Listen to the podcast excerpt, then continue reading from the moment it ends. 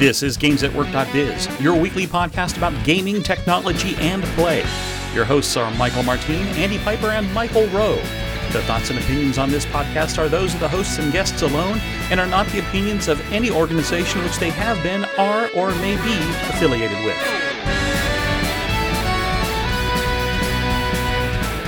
This is episode 438. We will always have Paris.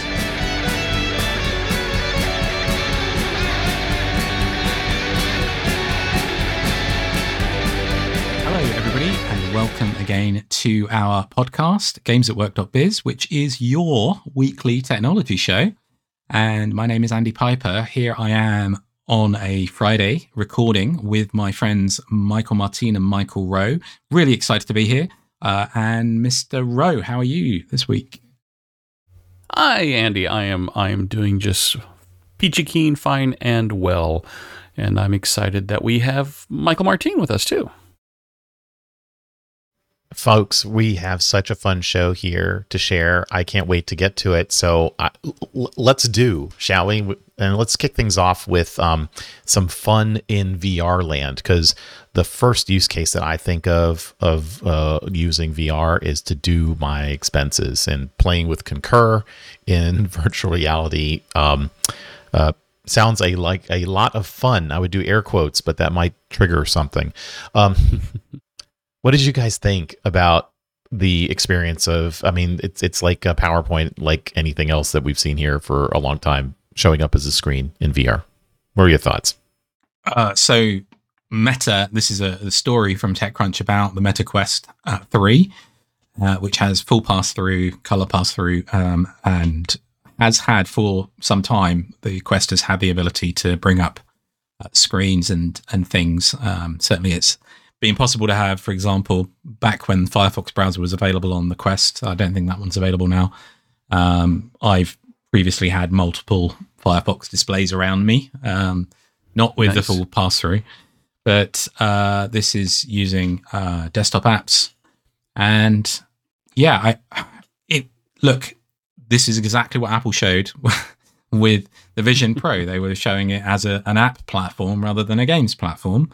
So I don't Mhm. think this is particularly surprising. I think the the point here is to make a statement about look when we're all wearing VR headsets to do this stuff, will we still be doing our expenses reports? Well, we'll probably still need to do them.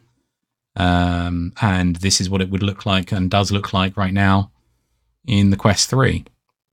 I, to to to to me, it actually makes you go, I should get one of these, right? Because Apple's going to be late. They tend to be late, uh, or at least the the two would have been fine too. I almost bought one of those because you know the ability to have multiple desktops available is something we. I mean, we're doing it right now on our various computers. Either we have multiple monitors, or we're doing multiple de- desktops that you slide left and right within a monitor, or both, right? Um, and it's it it's a use case that just makes sense. yes, right. I think So I, I think it does. um, well done. Yeah, I think it does, and I think that uh, you know, of course, that they're making a joke about the mundane nature of doing your expenses or whatever. But I think it's pretty smart of Meta to have brought the Quest Three out so fast um, and and, and so far ahead Yeah. of of the Vision Pro. I've said before that I probably would upgrade to it if they offered a simple path for me to do so, and they don't. Um, I have to get rid of my existing one myself or, or find another use for it. And I don't think that that would I would straightforwardly do that. I know our friend Epred has decided to use his Quest 2 as his PC gaming headset and have the Quest 3 Yep. as sort of the family headset that's available downstairs. So um, that's an option. That's not not a use case I would Well- choose. It, it it's interesting, and I I don't know enough about the three here, but if you and I were both in the same virtual space, could I see your desktop? I don't think so.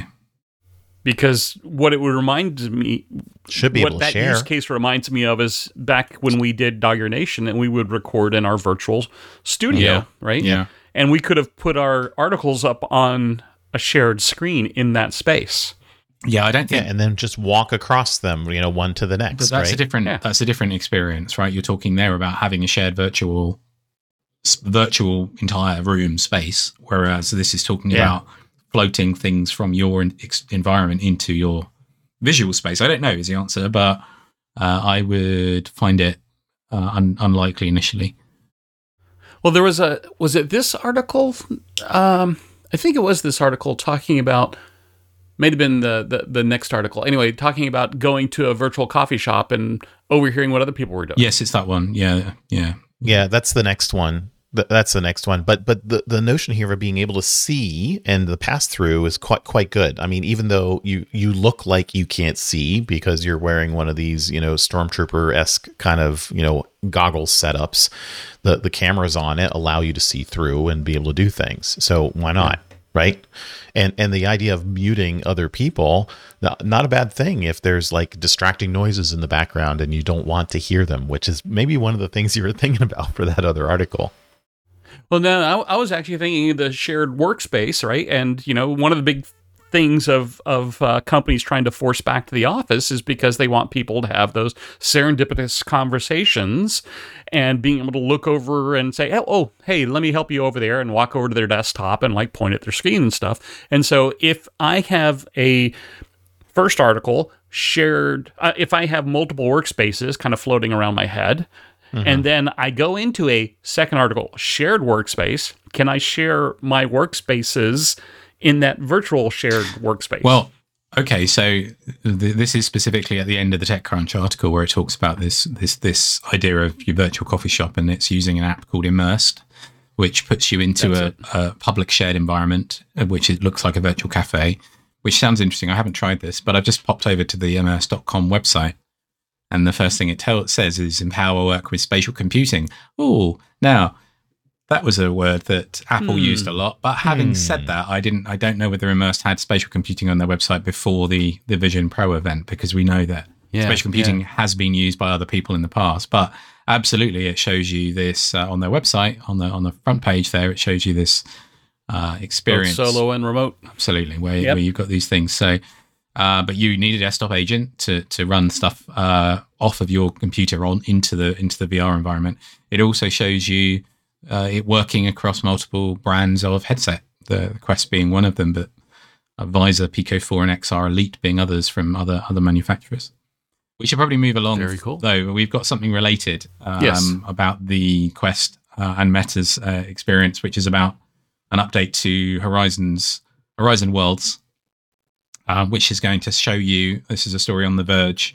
Um, they've done an update. It's going to show you uh, how long you've been in there, time spent. so how long have you been in there this week andy Um, me zero this week, but it does also refer to. I believe it refers to uh, time is divided between playing in VR and on web mobile, and I haven't yet even accessed Horizon Worlds via web or mobile, uh, and I, don't remember i set whether it up but i never logged Did in you? after that Hmm. Yeah. I don't remember being prompted to do it. I actually went into the Quest app earlier in the week on my phone, hoping to put the new Assassin's Creed VR game that's coming out next month onto my wish list or onto my pre order list, and there's no way to do it, which I found weird. I'm sure there were other games that I've purchased on that platform before where you I've either pre ordered or, or wish listed, but anywho, um, yeah, I mean, it makes the point that Roblox and Fortnite are still much more popular than Horizon Worlds, but they're continuing to invest, which which is a good thing. I mean, it makes sense. So, so moving right along to our next article from Inverse this week, uh, I loved this Yeah. because it's talking about the notion of what are the logical limits of the video game experience in terms of realism, and the the answer is you could wind up being very photorealistic, and there's plenty of games that do attempt to do this and get past the uncanny valley, on, and or ones that kind of jerk you back into, oh yeah, wait a minute, this is a game. It's not. Uh, I'm not watching a movie, and I, was thinking to myself that there one of the reasons why I like 8-bit style games is because it's very clear it's a game, um, and it's not confusing anybody that it's supposed to be something else. So. Uh, Andy, you've, you've got a perspective here. I'm, I'm, I'm seeing it come. Yeah, I, I, I was the one of the three of us that shared this article, and it, it struck me um, as really interesting for similar reasons, Michael. But I think what you just said about enjoying 8 bit games and uh, it being obvious that it's a game, I think that that is beside the point. I think the gameplay, the game, the, the, the enjoyment, That's the, the, game point. where he goes in a lot to well look at the success of the switch and all of the nintendo consoles more or less uh, the wii u sometimes gets a gets a bad rap but um, all of them nintendo consoles in spite of being technically inferior to the other consoles in their generation from other manufacturers have all been wildly successful because Nintendo has had such a great track record and has had such successful franchises with Mario, Zelda, and and the others, um, and just and their focus on sort of the family friendly fun aspects of things. And I think that this is what struck me. I think a lot of the games that I've been most engaged and excited by in the last few years have been indie games that have either had a very different art style or storytelling style and haven't look, I love the AAA games. Um, I'm watching uh, watching someone play through the latest Assassin's Creed and, and actually the previous one again because we're really into that, and it's and the story is really good,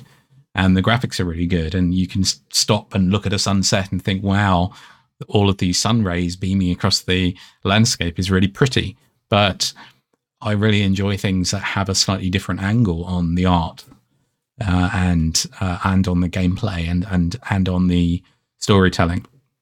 So I think that that yeah, there's there's a, there is probably only so far that there's point in going to with the graphics. Yeah, I, I, I got two things. One, first, a disclaimer: the author of this article is not related to me. uh, uh, and and the second, you know, I, I think you make the exact right point, Andy, and it's it's the graphic fidelity of a game has nothing to do with whether or not it's a good game, right? It's gameplay, story, mechanics, all that stuff make good games, and graphic fidelity may make you like it more or less for the artwork, right? But you can have a beautifully rendered game that is crap to play, and I've played plenty of those.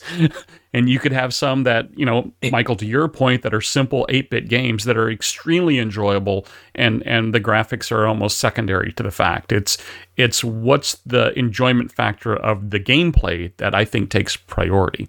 And it also ta talks to the enduring popularity of a few of the current slash last generation console games and, and PC games, The Sims 4, um, Grand Theft Auto 5. I mean, these games are a decade old.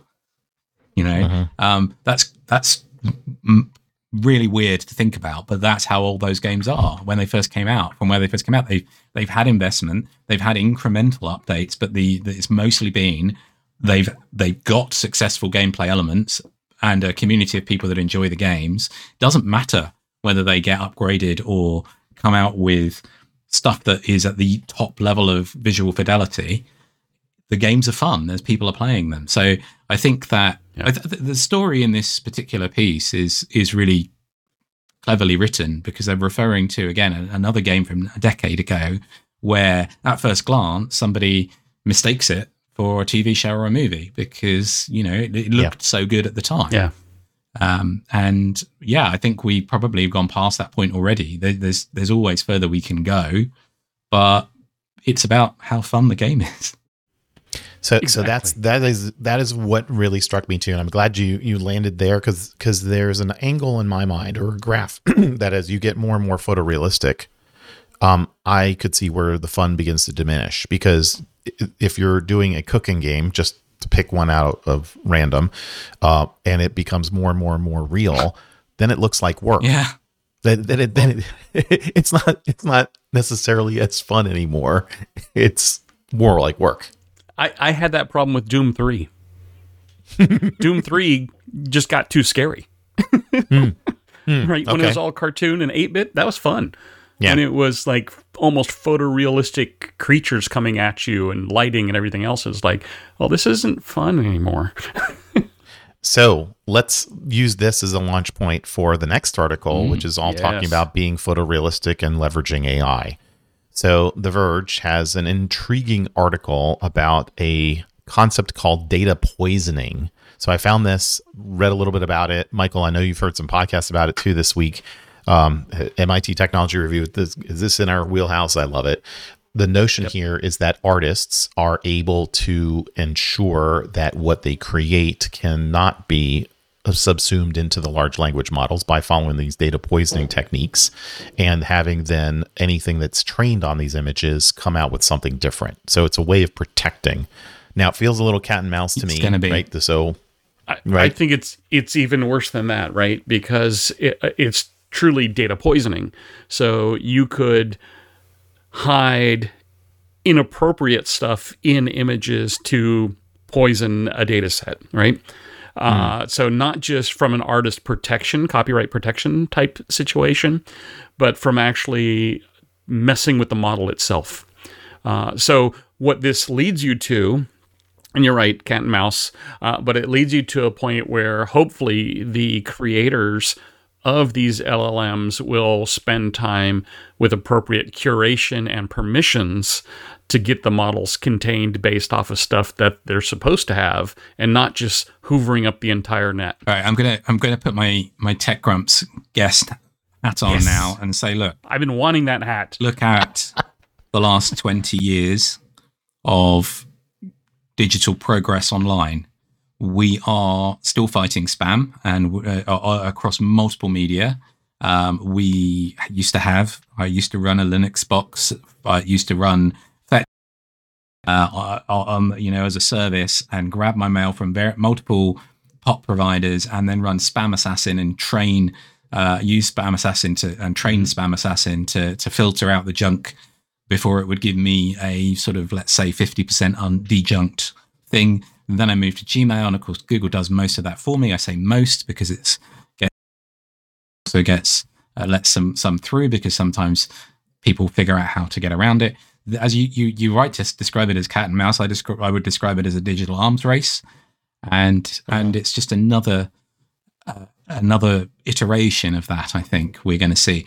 The story here goes through several of the efforts to figure out how best to moderate or control this space. One of them being Adobe's suggestion of having a mark to flag things. Now, that only works if everybody uses it and is willing to use it, and that defeats the purpose in some cases of, of doing of doing this.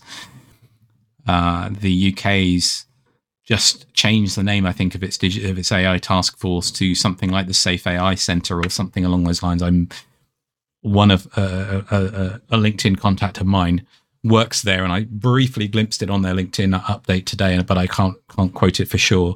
I think that there will be probably be an effort to suggest ways to use legitimately and do things, you know, in, in a meaningful, sensible way that that makes sense. And then there will be bad people who will continue to try to do the worst things and get around whatever things are put in their way. And I think we just have to, unfortunately, uh, accept that that's the nature of the world we live in. And now I will get back off my tech grunt soapbox. but not for I long. think we should stay there. not for long. The next article leads right into that too, doesn't it? Well, this this next article, actually, you and I, uh, the three of us, talked about this probably five or six months ago. This Yeah. idea, uh, and I've had conversations with people uh, on this same topic too. On, you know, if we don't set up some kind of GAN situation, right? The the use of generative AI will, by definition of the data it ingests into it, will over time degrade. And that's exactly what this article tries to demonstrate through an experiment, right? Uh, now, I think this experiment is is interesting. It may be a little simplified, but you're trying to make a point, right? Um, and I, I I look at it from the standpoint of in the discussion that I've had with people very recently working on some of this stuff of if you take 20% of your code is generated code. Over time, that 20% will be in the corpus that is consumed for the next iteration of the model, et cetera, et cetera. And you will continue to get more to, um, I don't want to use the term lowest common denominator code, right? But an oversimplified model of what code should be or could be, right? Uh, and it reduces the ability to get high complex output. So you have to constantly inject human written complex code generated by professional developers, etc., to keep the model improving. This is, if you take a different angle on this, it's the same problem as you have in genetics, where you have a limited gene pool and Yes. and it doesn't diversify, right? It's it, Right. it, it, it's the same Doesn't bode well sense either. of uh, of evolutionary dead ends, and I think that's why a lot of folks are in serious uh, academia and tech looking at specifically the the current crop of LLM uh, companies are saying these are dead ends. You know, there is no way for these things to evolve beyond the boundaries of the box that they have put themselves in into AGI, as in general intelligence. So we're talking about code hemophilia is really what it boils down to, or you know the the training model that is recursively trained on the training model, which is recursively trained on the training model. S- some of the papers cited in this article are talking about how improbable events are underestimated, which then creates situations where yes, it's improbable, but it could have happened, and now you're getting back towards the average. Remember how we talked about that a couple of weeks ago, where architecture, design, all kinds of things are now getting skewed to the middle because it's most likely. Can I just say that I love chatting with both of you, and I wish sometimes that we would just record this because this is I I come up with such incredibly thoughtful things sometimes, and I just wish that we put had like you know saved that in a in a format that could be listened to. I could play back in the future and think, wow, I said some clever stuff that day. And and and by the way, your clever stuff. I'm going to use your term now on genetic diversity. I, I'm going to use that in my discussions. I love the idea, and it just fits so well. And and we don't want to, you know, become the uh, uh, the uh, the royals of coding. The evolution. Yeah, we're we're gonna TM that. We're gonna tem we're gonna TM it, right? So the three of us, we've we've come up with something, hopefully something new, but maybe we didn't. Maybe somebody else thought of it before. Who knows?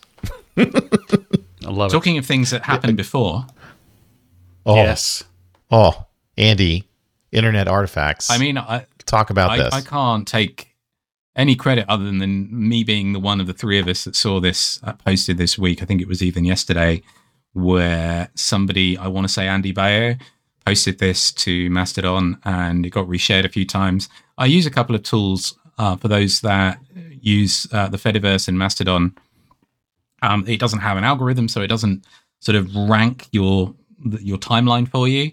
And I use a couple of tools. I use one called Murmel and another called FediView. And they are things where you can sign into them and then it will send you a digest once a day um, based on an algorithm to make sure that you're not missing things that a bunch of your friends were talking about while you weren't paying attention. So with Murmel, for example, it sends me a message at 6 p.m. every day to say, these are the top 10 links that were shared that more than three or four people, or you can specify the threshold. And that's how I came across the Internet Artifacts website yesterday. Neal, N-E-A-L dot fun slash Internet Artifacts. Now, I'm a historian, as we've talked about before, and it gives you this rather beautiful website designed as a sort of uh, museum type timeline that you can walk through with the years posted at the, across the top, and you can scroll through meaningful um, visual memories of how the internet evolved. So the very first one, 1977, is a map of ARPANET, which was a precursor to the internet. Um, and then you click through. It's done in this sort of lovely classical style where everything sits on a on a pillar. I, I I love the screen resolution changes and the fonts. Yes. They, they match the terminals in those days. It's brilliant, Beautiful. brilliantly done. It really is really l- nicely done, and it's again, it's one of those things that's meaningful to the three of us because we've all lived through those periods. Um, and Yeah. I am curious to know what I won't. I hesitate to call them digital natives, but folks that you know grew up, have grown up with the internet existing, um, and the internet existing in its current form, um, would, would make of a lot of these things that you see up through the 80s and 90s uh, in here. Do, do, do you X recognize coffee. the editor being used for Morris, Uh, you have to tell me the which developer editor? You have to tell me which uh, Uh, year you're in. 1988. 1988. That is, uh, I do not know. It says Fido News at the top. I do not know the editor is. No, no, no. Uh, go to oh, more. I'm, I'm, no, you're right. I'm on 89. Oh, that is um, WordPerfect? No. No, of No, course. I think it's it's Turbo C. right. Yes, of course, it's, it's code. Borland's Turbo it's, C. it's editor. that blue screen with that menu bar across the top, which is why it made me immediately think of WordPerfect 5.1. But uh, no, you're right. It's a C. It's a. It's a It could have been a WordStar editor though, Mm. but it, the, just the anyway.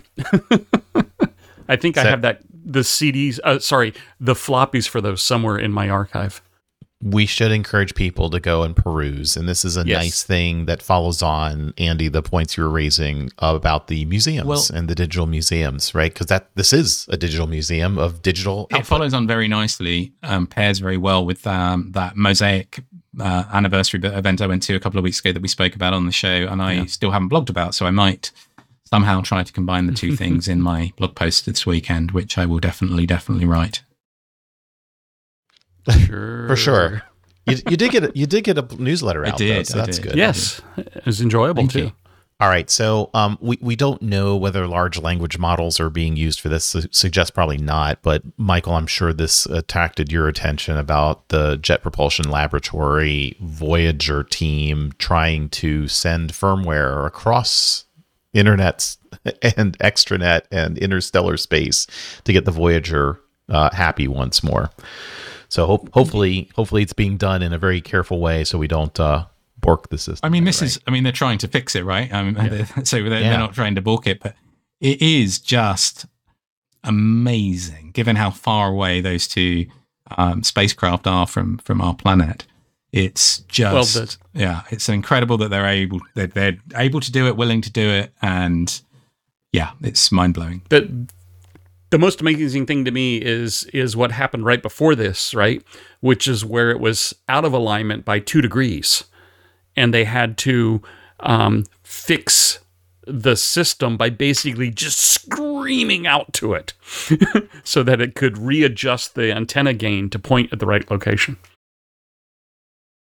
So winding up this week, guys, uh, we're we've got a couple of articles that kind of relate to one another. Um, the NPR public radio uh, website has a story about climate solutions, and it's focusing on Paris of all places to have all the things you might need within 15 minutes of one another. And it's an intriguing discussion about how density and populations and trees and a whole range of things can work together to create a solution that's um, actually been around for a really, really long time.